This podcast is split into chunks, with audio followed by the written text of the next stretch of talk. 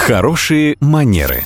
Как произвести впечатление и избежать неловких ситуаций, расскажет преподаватель по современному этикету Татьяна Баранова. Здравствуйте. Столовый этикет – штука очень полезная. Например, он помогает легко справляться со сложными блюдами. Традиционно к ним относят, например, спагетти. Начнем с того, что спагетти, особенно с соусами, сложно есть по-настоящему элегантно и красиво. Поэтому, как правило, их не подают на официальных ужинах и других приемах. Ну, просто чтобы не ставить гостей в неудобное положение.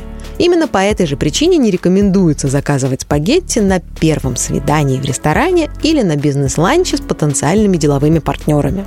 В большинстве ресторанов России это блюдо сервируют вилкой и ложкой, а иногда еще и ножом.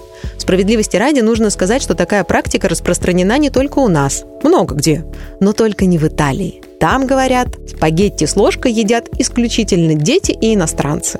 Настоящие итальянские ценители кулинарного искусства едят спагетти лишь вилкой, которую держат в правой руке. Ложка же нужна только для того, чтобы было легче вращать вилку с непослушной пастой. Это ведь и есть хорошие манеры.